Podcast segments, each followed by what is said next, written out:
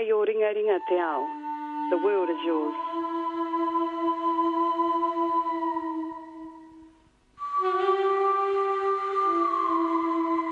I nā iwi o te motu, he mihi tēnei ki a kautaka tō e are tāringa mai ana ki te hōtaka nei a te ahi kā, ko marae rakaraku a hau. Ko Justine Murray aho, no mai hoki mai anō. Welcome to Radio New Zealand's Kaupapa Māori program, Te Ahi Kā, giving an insight into Māori stories and perspectives. This week we're in hearty, Ngāti country.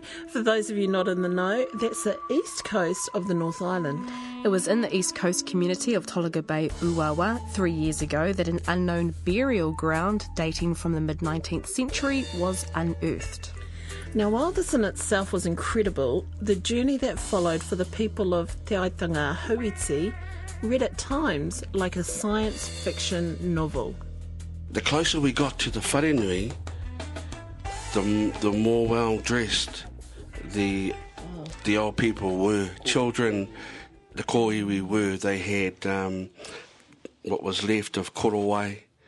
Um, they were they were the ones who had pounamu. That was one of the things that intrigued us because we'd found it before, and um, we'd found it in other digs. I said, "My goodness, what was this blue bead? What was the trick with that?" Our first theory was that they were camphor beads.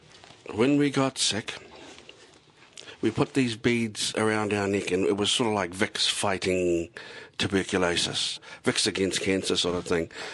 Um, what we discovered was that there were a couple of classes of blue bead. One was sort of like the warehouse, and one was Michael Hill jeweler. Those who were wearing the Michael Hill jeweler were closer to the wharenui, so it would seem that they were of s- a status. Mm. And if you were like you and me, well, we got the the ware whare. Um, about you, but I know where I Speak for yourself. you didn't, you didn't have the cords. Nori Parata and Victor Walker will be joining us a little later on. How do you turn harakeke or flax into paper that can easily be used for things like birthday invitations? Expert weaver Tina Wirihana has taken her deep knowledge of flax to the crafting of paper, all at her home where she uses materials that doesn't cost an arm and a leg. This is just using a frame that I've just um, put together quickly. It's just chickenish. It's not tight, but who cares? And if it gets really loose, well, you just rip it off and buy some more. Mm. Because you haven't got time to spend, oh, well, mm. you haven't got money. I haven't got money to go buying a whole mm. lot of these frames. So I just do this, put it here, go towards me, up, and done. Justine joins Tina making paper from flax later on in Te Ahi Kā. And Ngāi Tahu Kaumātua, George Tikau, takes us on a tour of his marae Onuku at Akarua. Ko te mea tuatahi, History is often made up of memories passed from generation to generation, but sometimes events are so painful that people prefer to forget, and sometimes there is simply no one left to remember. which is what seems to have happened in Uawa Tolaga Bay up the east coast. In the mid 19th century, we're talking around the signing of the Treaty of Waitangi, the knowledge of an urupa, a cemetery, disappeared from the collective consciousness. Now, this is a pretty big deal for a culture that tended to rely on transmitting knowledge orally because the people of Te Aitanga Hauiti had no knowledge, nada, nothing at all of the urupa or even the people buried in it. Or so they thought. Through a combination of detective work, tenacity, and some really onto it people, the mystery of the urupa at the local school was solved. Okay, so we've just walked from the staff room, or from the principal's office. and uh, we're at the site of the um, of the the the Kuranui, and Kuranui, which is uh, also named after the hapu that was here, Ngāti Kuranui, uh, also means new school, which it is. It is because this is the um, uh, the uh, kura reo. So um, mo ngā tamariki i ako ana i te reo Māori ka ako rātou ki tēnei whare nei. So this is where all the total immersion um, young people come and it's also an art room. Now, if we come along a little bit, when the building was um, put up, it was, uh, we had done from here to, from the left hand side of the building to halfway. And it was on the halfway mark that the first koiwi was found. Right. So we thought we had a look under the building. Um, sorry, that was after the, the initial one or two had been found. So the five Victor, or six. the one, the one, the half body that was Mm, found. That was found further around Right. when in the excavation. So this this wasn't here.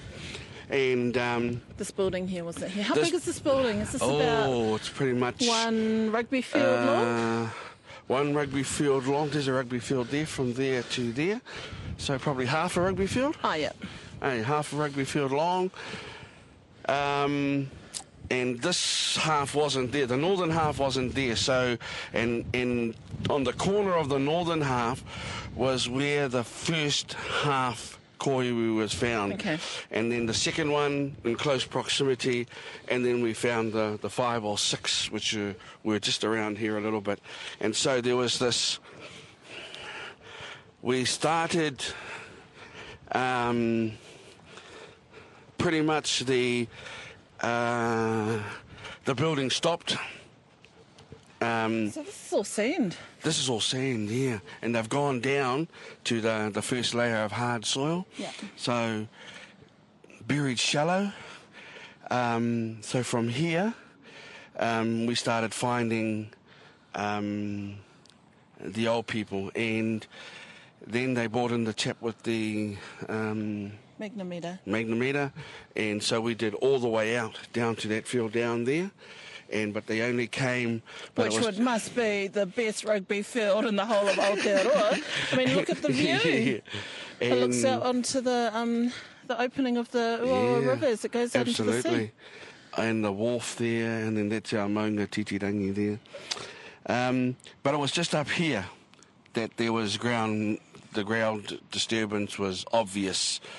And what happened was we got all the children, the 300 kids, to do a walk across the whole field after he'd done, just to pick up, see if there were any other, um, any other evidence of, um, I don't know, old like And as he was picking up the evidence, you get a kid to stand there. yeah, yeah, from here. But there was nothing down the bottom there. But up here, everywhere that the the machine had picked up, there was ground disturbance. There was something there, and so we, and it sort of unfolded before your eyes. And so Nori was exactly right. Um, in some cases, there were um, one or two, and then I think at most there were five. One, but they must have died after each other because there's a new. Um, they're not all in the same uh, sort of rua together. They're, it's like one's been buried, and then the sibling has died. They've remembered where the other one was buried, so they buried them in close proximity. So we, by the time we got to here to the middle, and out there, we had 56, Wow. 56, 56 koiwi 50, and two, two thirds of them children under the age of 16, so these were fully formed skeletons. fully formed skeletons. Jeepers. And they were, they were Mm. found with taonga. They were found with taonga, and one of the interesting things is that the further south we went, and we didn't understand why, but it seemed the more well dressed they were. They had, I mean, from 1840, how many, how long is that ago? 1841, 1843. Um, they still had korowai, fragments of korowai on them. Um, the puriri was still intact, pretty much, and um, they'd hollowed, hollowed out puriri stumps, and so used to top, put the put the you know tipuna in the bottom half of it, closed it over with the top half, and then nailed Yeah, so, So there, were nails, there were nails. So, um, Mm. for those people who wouldn't understand, could you describe what a pūriri is? Oh, pūriri, very hard um, native wood. Um, grew profusely around here. Um, still does. Oh, sorry, until we cut them down about 20, 30 years ago as part of um, uh, scrub cutting and all the rest of it.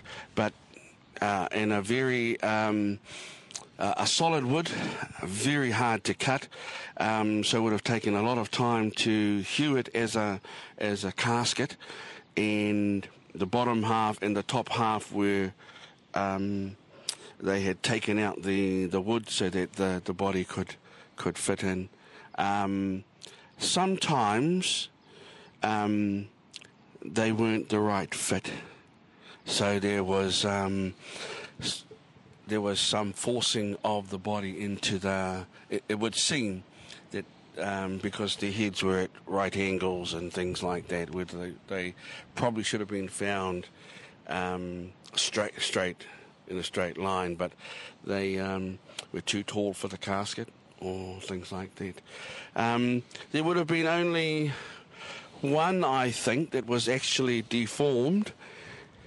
Um, Like physically? one leg, and that was one of the stories that um, that one of our cousins told us. Um, um, I hope she doesn't mind me repeating it here.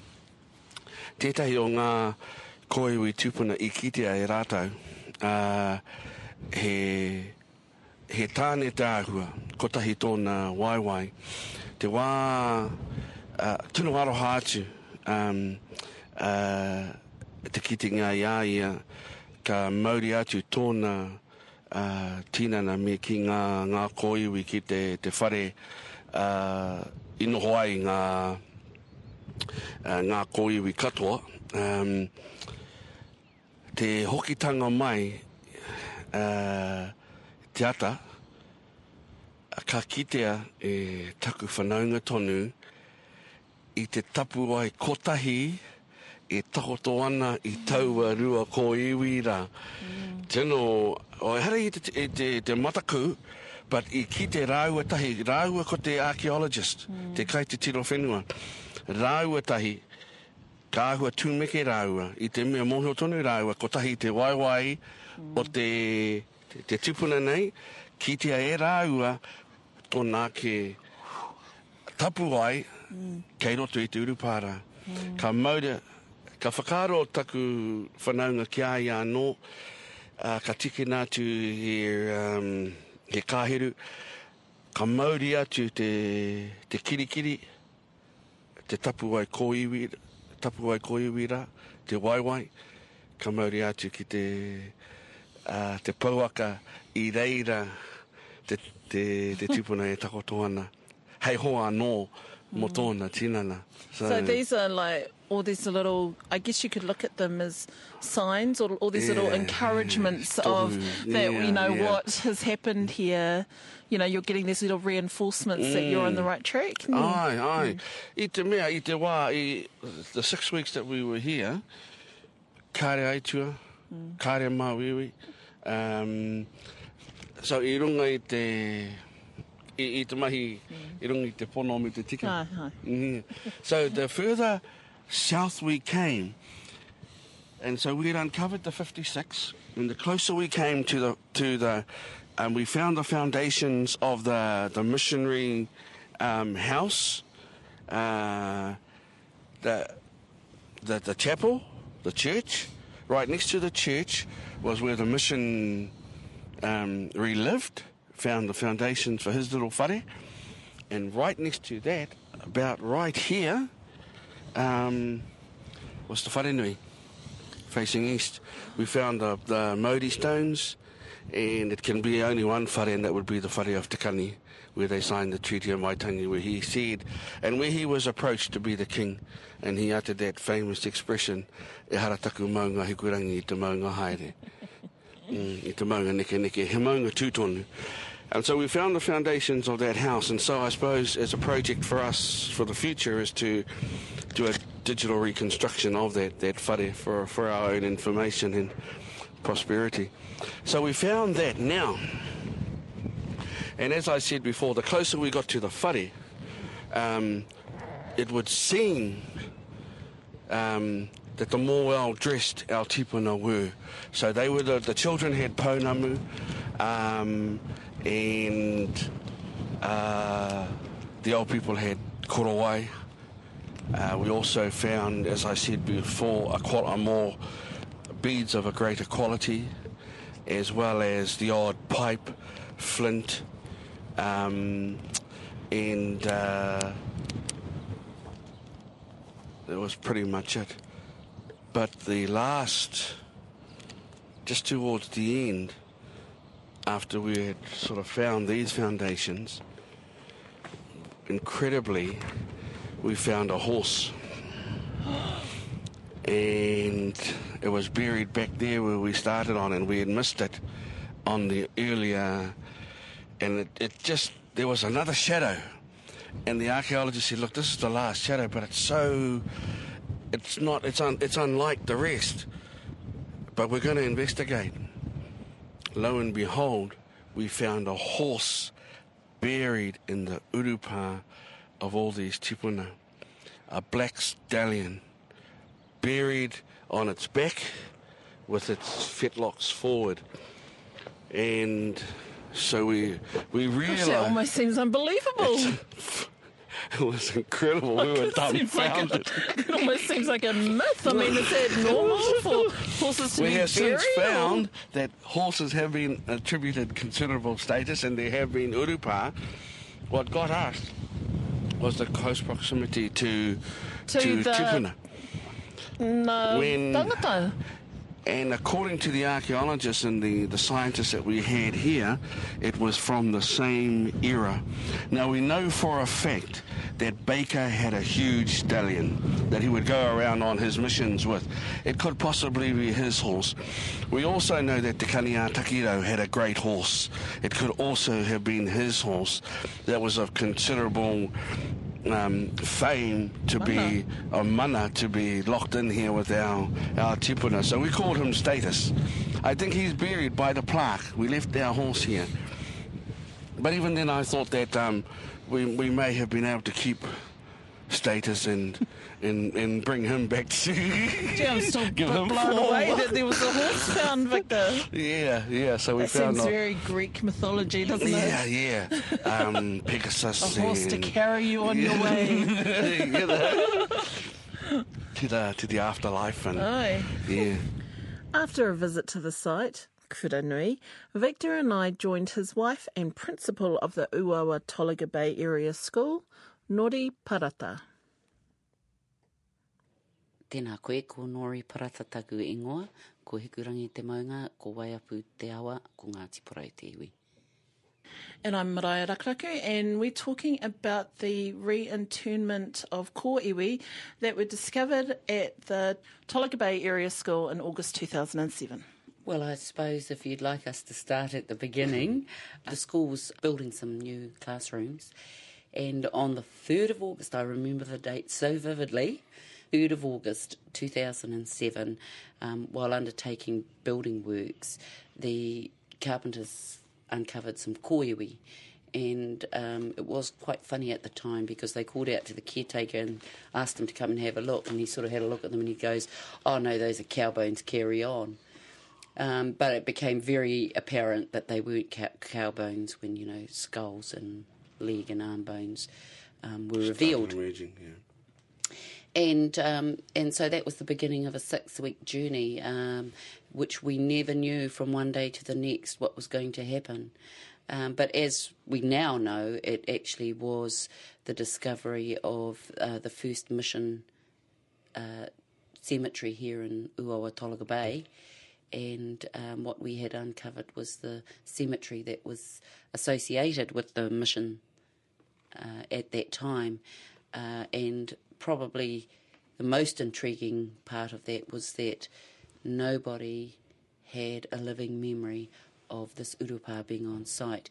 And um, certainly there were lots of people who said that they did know, but I, I have my doubts about that because I don't think we would have continued to operate the school how we did uh, if we had known that it was an urupa on site. The name of the the name of the the site um, where the urupa was found is Mangarara, and that is quite an ancient pa, which belonged to Ngāti Kuranui, um, who are also um, Te Aitanga Hauiti. Um, the the principal chief, the paramount chief, the ariki at the time, that um, the the pa was in full force around about the 1840s was Te Kani a Takirau, and that's his picture on the wall just behind you, looking at us, just making sure we're saying the right things. Um, and it was uh, a hapu, Ngāti Kuranui were a hapu of um, uh, a considerable hapu, um, and it would seem that as a hapu, um, we, because we're also Ngāti Kuranui, um, took on board the the Christian uh, message uh, with some uh, some relish, some relish for a whole number of reasons. Um, so that was the name of the um, the the site was Mangarara, and it was uh, also where the first mission station uh, was sited, as was uh, the house of Te Kani a Takirau, called um, Te Kani, where the Treaty of Waitangi was signed here in 1840, not by him, but certainly by um, the leadership of Te Aitanga Hauiti of the time. Um, Charles Baker was the first missionary to uh, visit Uawa. He, he travelled up and down the coast spreading the message. and he had quite a following because, as you well know, Māori, and we were no different, we uh, saw, we turned to Christianity with great gusto. In a sense, it offered us a number of things, and including the technology of reading, writing, and certainly the ethic of peace, which I'm certain we would have come to in due course. um, and that, that was what was attractive about having the missionary station here. Um, according to Te Kani Takirau, because he wanted to utilise that technology. He wanted to utilise the missionaries like Baker, who he had actually planting potatoes and, and corn in the field, um, as part of encouraging the economic growth of uh, Te Aitanga and Ngāti Porou. So um, the mission was uh, set up here and it flourished until, I guess, with technology, there is a price, and the price in this case was disease and sickness. So prior to the establishment of the ministry, what was the hahi here? Uh, this was the first. Had there been a religious practice here No. previously? No, we didn't have. It was traditional, traditional uh, spiritual practice, which meant that in terms of uh, tangihanga and that type of ceremony, certainly we mourned our our dead, those who had passed on, and as was the practice elsewhere, we would either reinter in trees or along the beachfront because of the sand and being easy to establish there. But with the advent of Christianity, we started to bury, and it was quite evident in the discovery of this urupa that we found our tipuna were buried in coffins facing east. So I guess at that particular point in time, there would have been some tension between our old people doing what they had been doing for, for generations in a new way, uh, a new belief system, and a new way of burying our dead, which we discovered in Nurupa.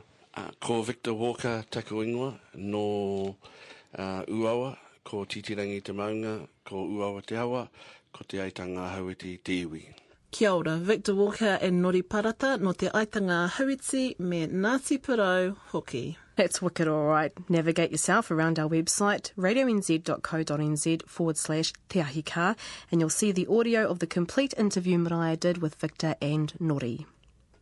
And while you're there, subscribe to our weekly newsletter where you'll receive information about upcoming programs. I'm Maraea Rakuraku. And I'm Justine Murray, and this is Te Ahi Kaa. Radio. National. In January of this year, Justine was in Vegas, that's Rotorua, hanging out with some of the country's best weavers, and not just those who are experts in their own right, but some who come from a line of master weavers that include Diggeress Te and Emily Schuster.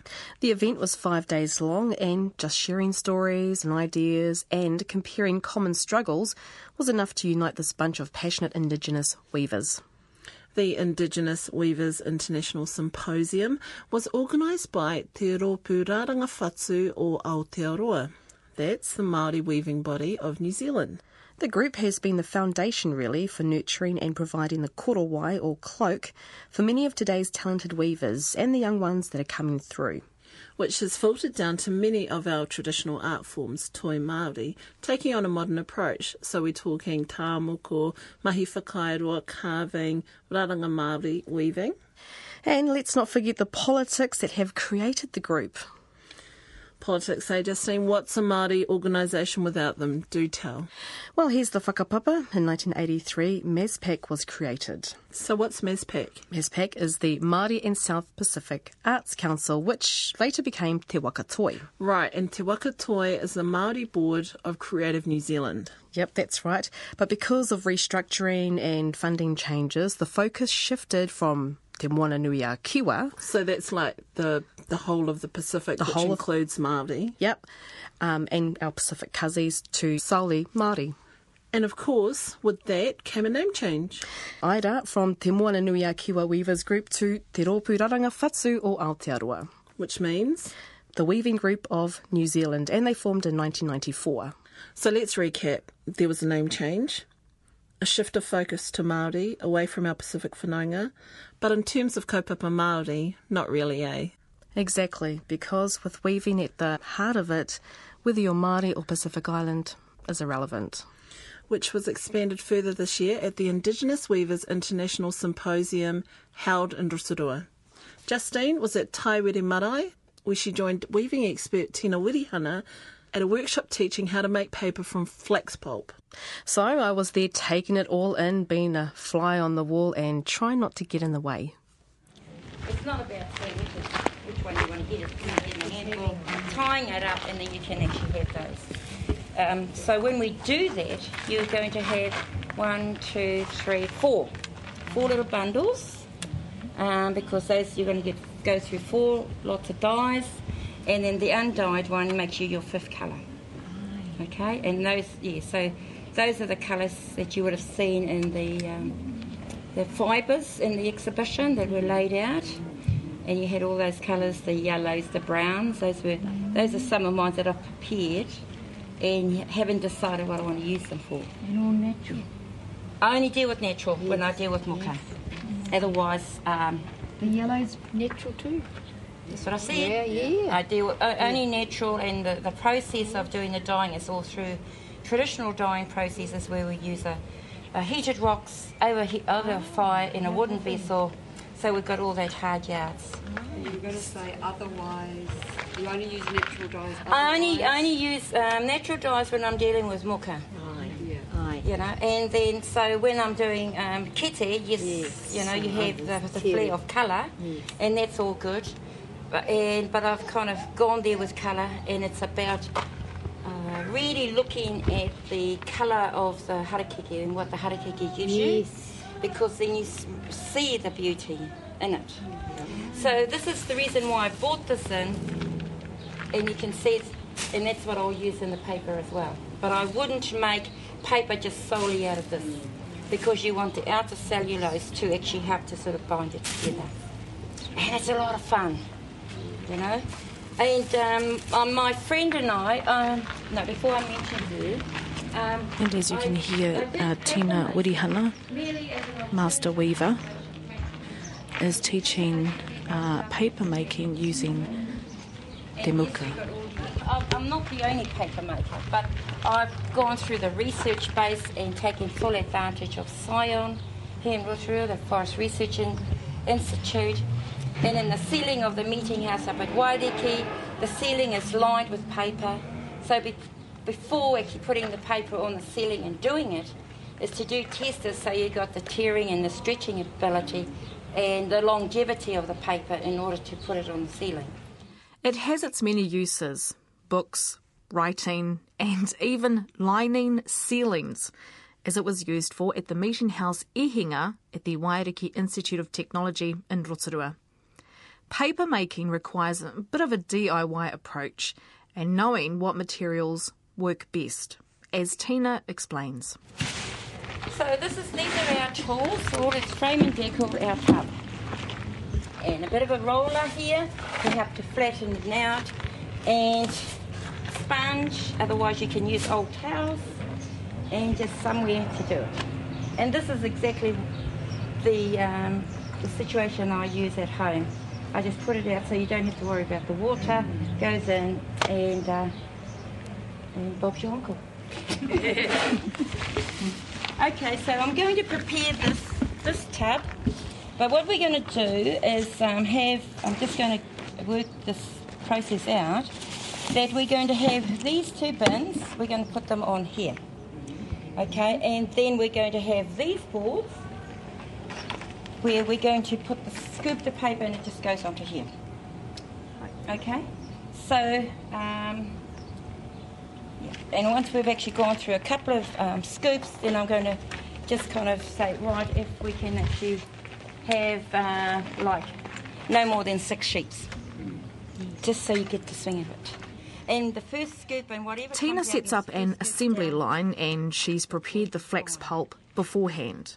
This is placed in a 10 litre bucket, which is then poured into two big white square tubs.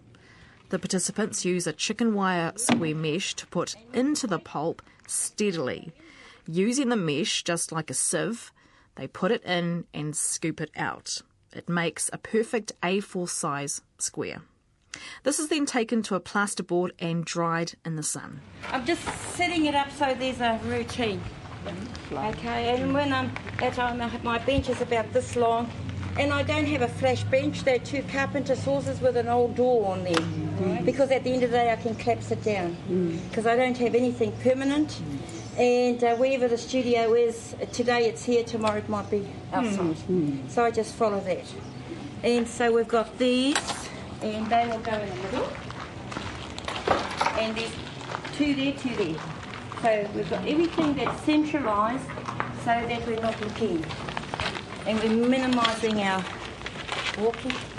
I'm going like a racehorse. But I want you to have fun first, then I can answer your first question. Yeah. yeah. We're into that. Yeah, it's a good process to use. Okay, then, so we've got that. We've got our standby water. We've got the towels.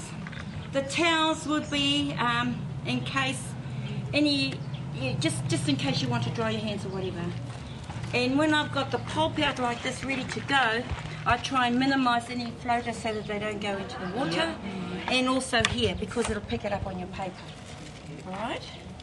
These here are to, to bring it into, into there. The main ingredient is the pulp, made of mulched flax. In making the pulp, Tina adopts sustainable techniques and uses natural resources and tools to make it. See, that's all the pulp. And what it's, it's gone through the mulching. I mean, at the boiling. The boiling, yeah. And once you got through the boiling, I actually use a muslin cloth Oh, when it's cooled down, and then I pour it into the muslin cloth.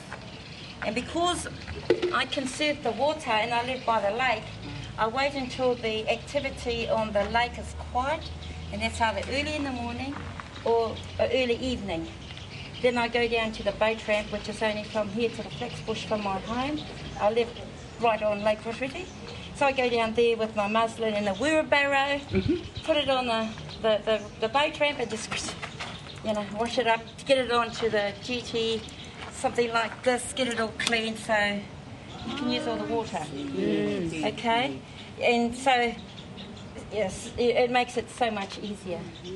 But once you've actually boiled it and, and um, it's all drained and cleaned, it's still quite coarse. The pulp, I mean the flax, we haven't pulped it yet. So um, people have a pounder, an uh, electrical pounder that works, so pounding in one place. But uh, I, I just use what's around and I, I use a, a post rammer that my dad used to have because we lived brought up on a farm.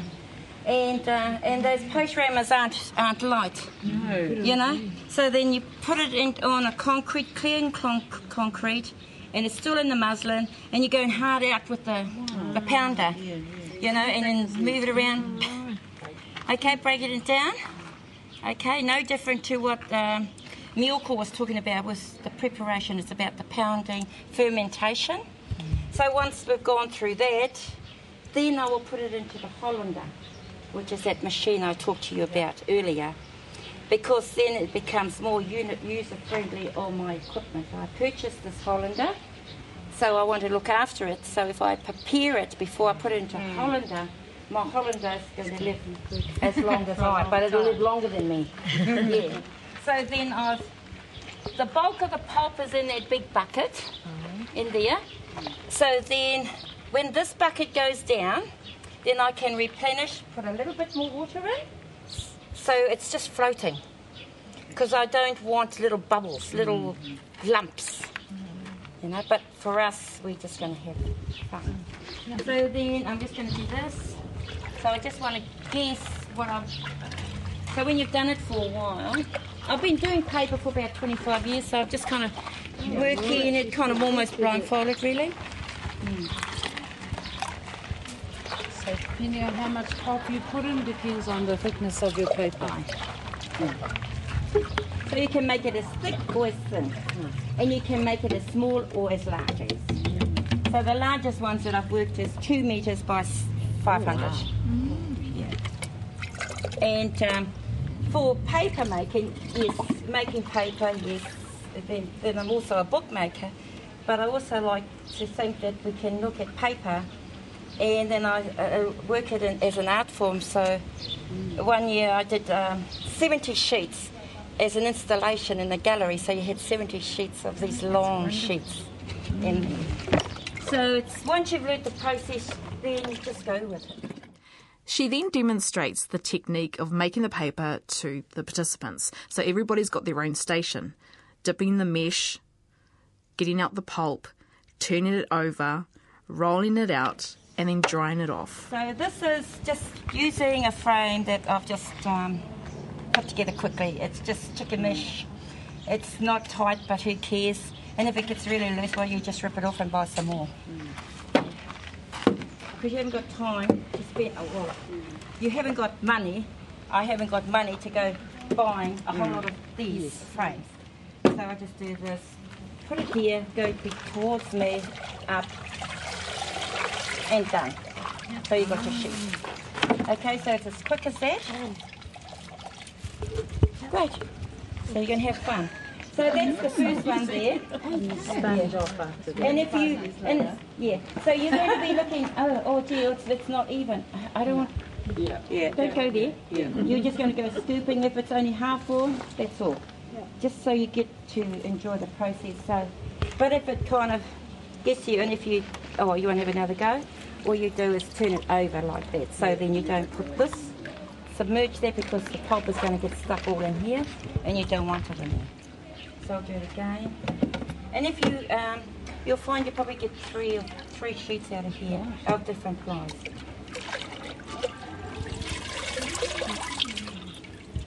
And I usually do a run of about 10 or 12 at once, and then I will put them somewhere there. Then you can get the next one. I'm doing two siders here.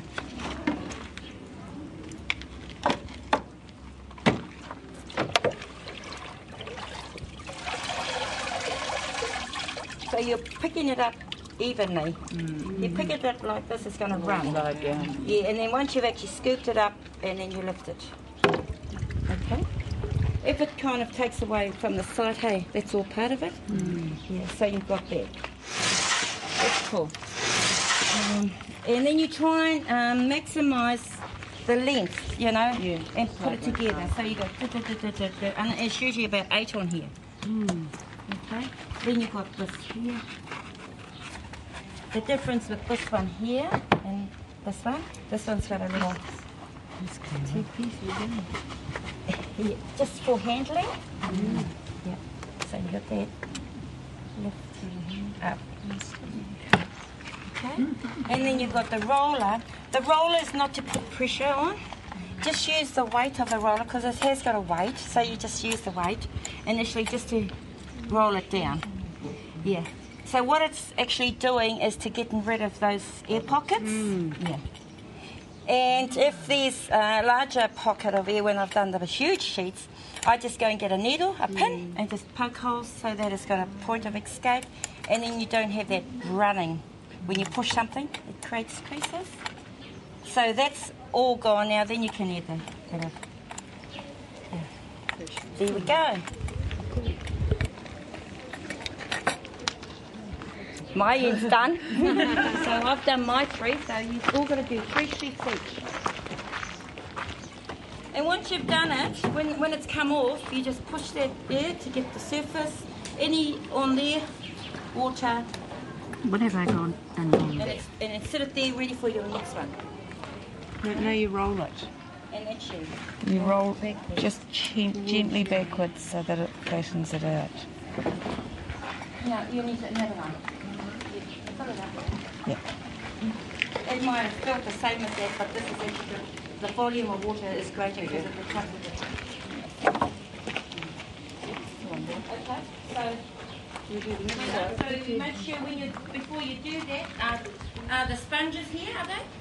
Yeah, Okay, no, okay, make sure they're all here, and you roll it because you, you get yourself into a working routine. Okay. because You're not going to go backwards and forwards. One sponge, one roller. so just because, and then look at the traffic. So when you're scooping, you're coming here, and your others are going around. Mm-hmm. So we can have another, can we have some? Yes. Or wait till they're done? then? No, no, no, no waiting for anybody. Oh, they got to hurry up.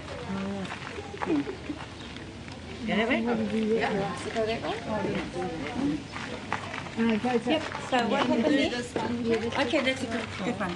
Okay, people, when when you just flop it on without sponging, this is the result. Okay, it's it's and it's good that it's happened because we know what's happening. So then what we'll do is do this.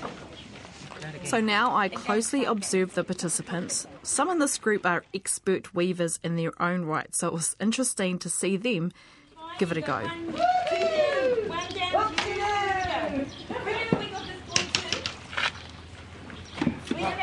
Very good, well done. Upright. Now, I'll go this way. Hold it from the top there and come down to you. Down towards you. Cool. Well done. Yeah. And if we kneel on the chair part of the table, it's going to do what? It's going to give us a wee tilt, and then what happens? How do I do that? Yes, so we're not going I'm not too sure what you do. Take that off first, yeah. So maybe drain it off one corner. I don't even know how to do it. doing this so that it's like Sponge? You've got to use the sponge. Have you done this before, Millie? Carl. I'm supposed to be doing mirimiri. You're supposed to be just, you're supposed to be giving mirimiri to people. No, I ran away from the group. Oh, I'm a break. And now we put pressure on one side. Pressure on one side. On this side. Like on that side. So when you push on that side, this side will lift up. Up, set And then just lift it. No, I just listen to it. That's a cool piece. Beautiful. Then you get the sponge. Yay! The. Roller. And just, thank you. Just roll it to get rid of the When you finish this fire, to someone else. you take it back there rather than does somebody want it. Okay. Okay, so I'm trying to get you into Yeah, the into the swing of things. yes, yeah. fine. Right, yeah. Thank you. Thank, Thank Thank you. Do that. See that, that bubble? Yes. Don't press too hard, just, roll it out. Roll it slowly. Well done. Back towards me, eh? That way. You can go that way. Get rid of One down, bubble. two to go. The motion of pulling it towards you, you're going to watch the water flow. Because the water is actually going to move like that and then onto the screen. So if you do this, it's not doing anything. Okay, yep. Okay, so then if you do this down, Ah, because you got that. Yep. See, so you got a fairly even. Tina Wirihana and her participants from the Indigenous Weavers International Symposium. I'm Maraea Rakuraku. I'm Justine Murray, and for photos from the workshop, you can head to our webpage, radionz.co.nz forward slash Te Ahi Kaa. And for our weekly podcast or for previous Te Ahi Kaa programs, click into our audio archive.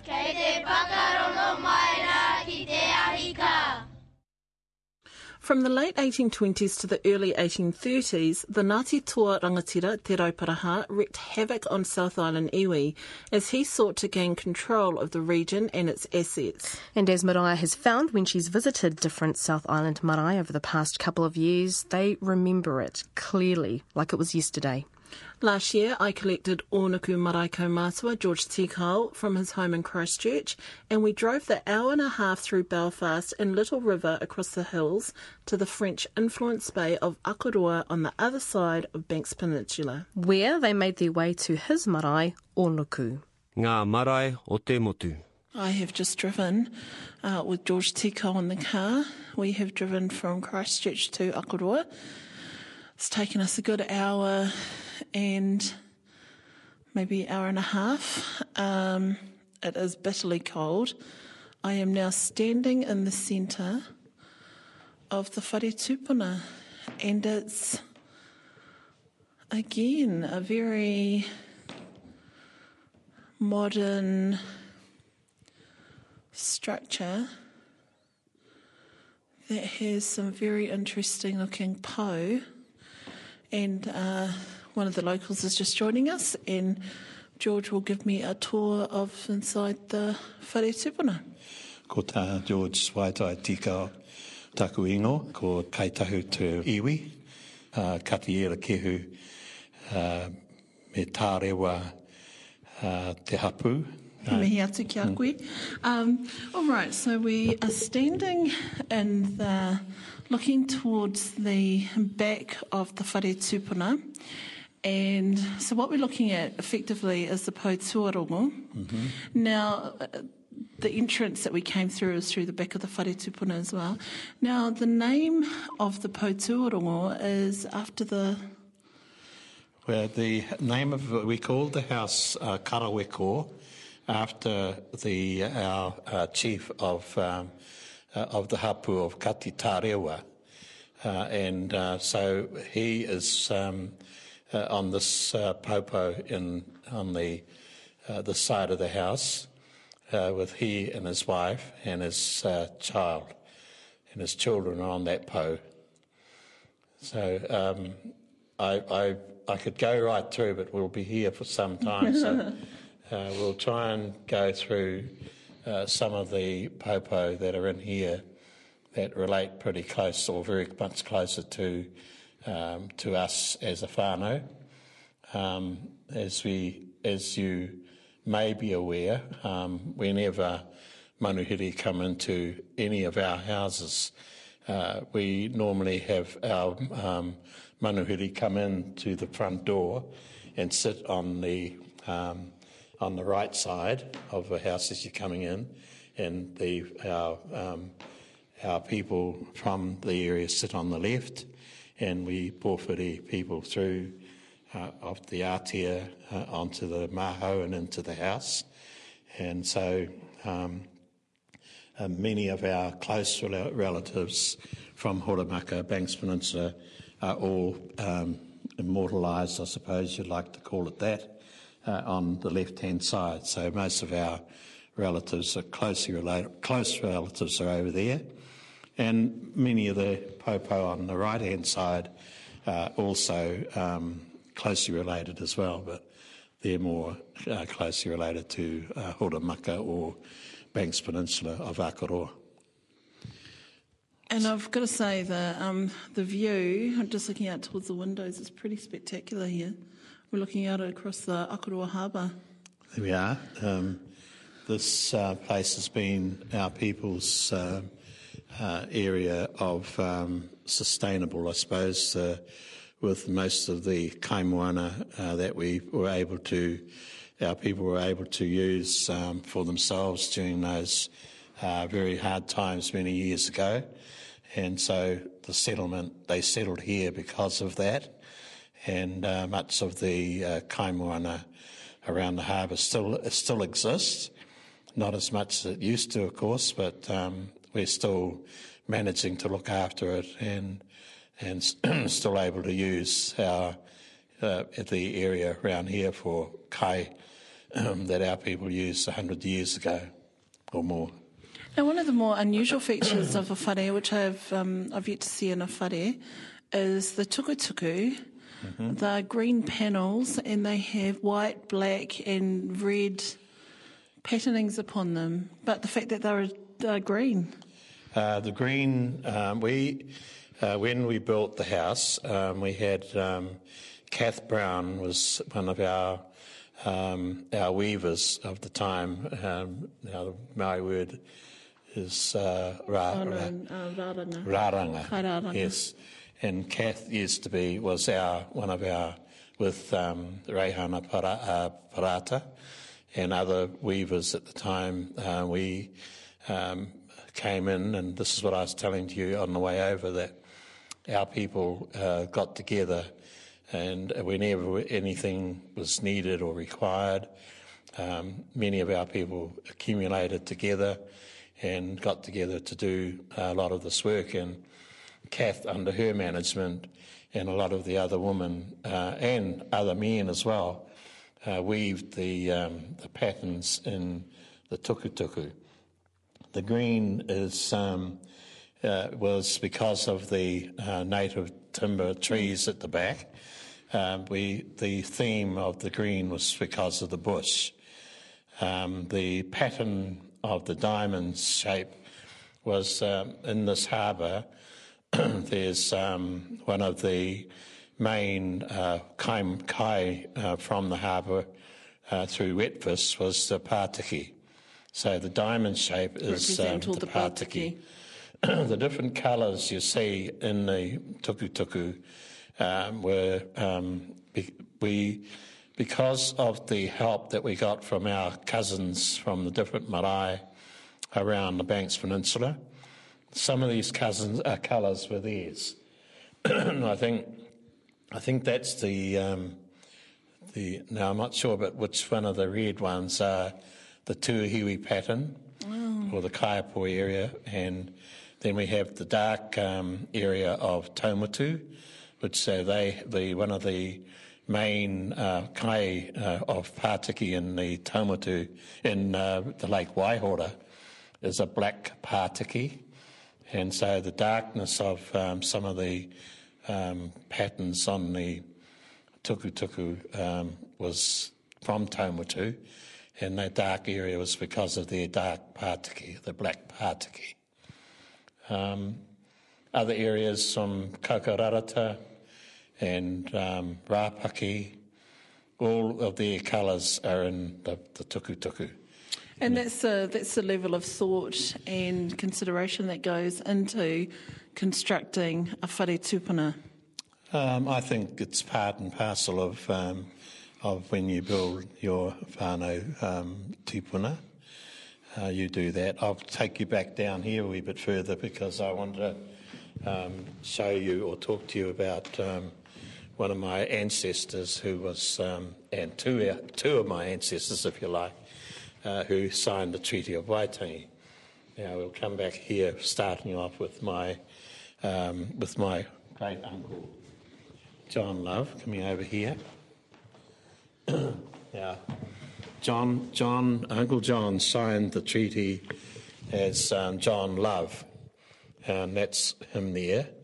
His um, his tribal name was Puraki, but when um, he was taken prisoner at an age of 15 and was taken back to Kapiti, uh, with his father and my um, my toa, um, and his father and mother were taken prisoners as well, and as well as his other younger brother Tamati.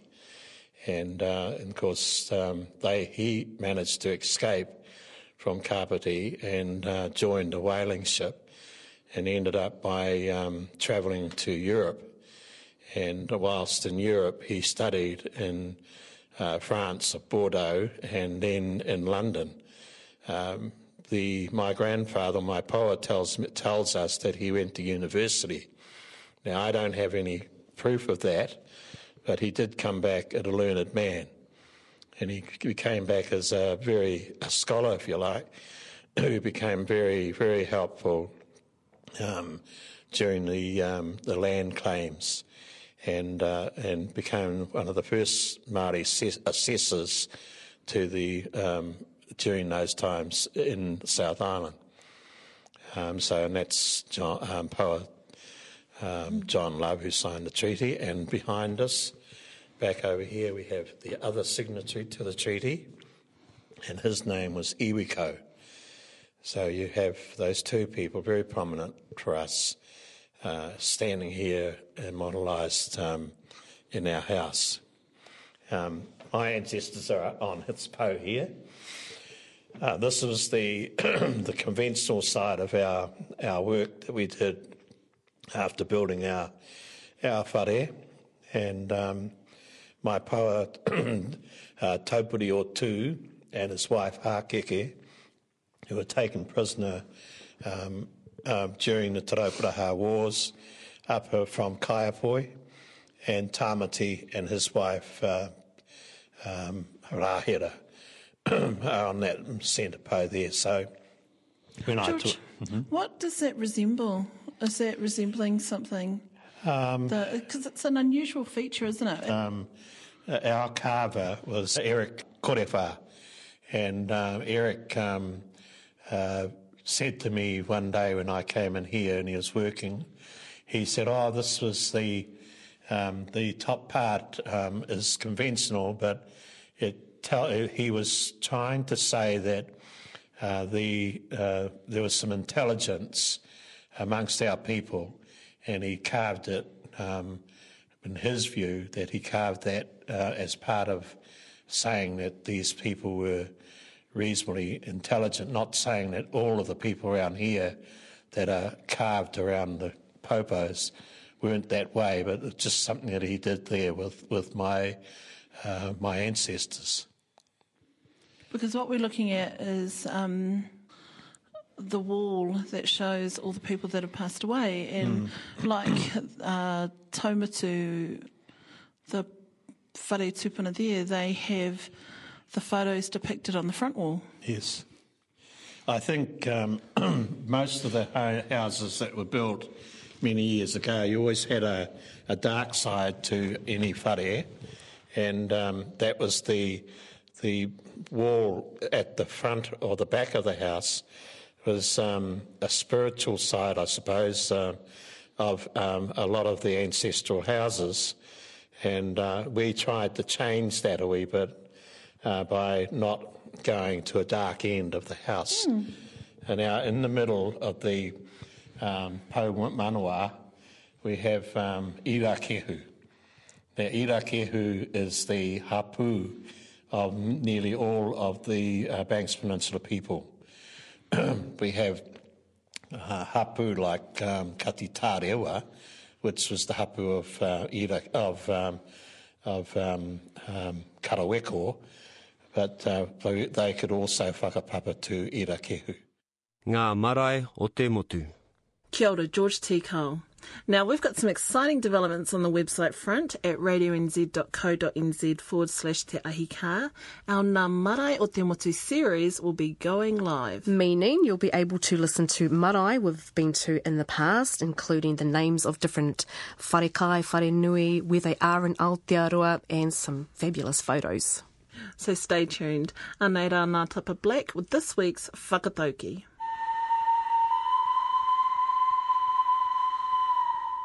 Kei o ringa ringa te ao. The world is yours. That whakatauki, that kōrero to me means uh, whatever you want to achieve, it's possible. Ai, uh, ko taiara te maunga, uh, ko ohine mataroa te awa, ko uh, hāmua te mena tukaura nā hapu, uh, ko tūhoi hoki te iwi ko nā tapa Black Ahau, uh, nō rua toki, kia ora. Next week, I'm in Whanganui getting a tour of Morikaunui Station with Hari Benavides and Harvey Bell and the whole range of characters that make it a success. They were one of the finalists in the Premier Māori Business Farming Awards for the Ahuwhenua Trophy. And Justine is with Richard Connell, who's taking headstone design to a whole new level. Yep, I got to see Richard's work, which included a Michael Jackson plaque just shortly after the star's death and this awesome koi fish headstone. I can't wait to post the photos. Nō reira, e te iwi, kua tai anō mātou ki te mutunga a te ahi kā. He mihi atu ki nā kai kōrero i tēnei wiki. Ki tā maua nei kai rā wiki wiki mihini, ngā mihi. Ai rā, hoki mai anō hei tērā wiki. Mauri ora tātou katoa.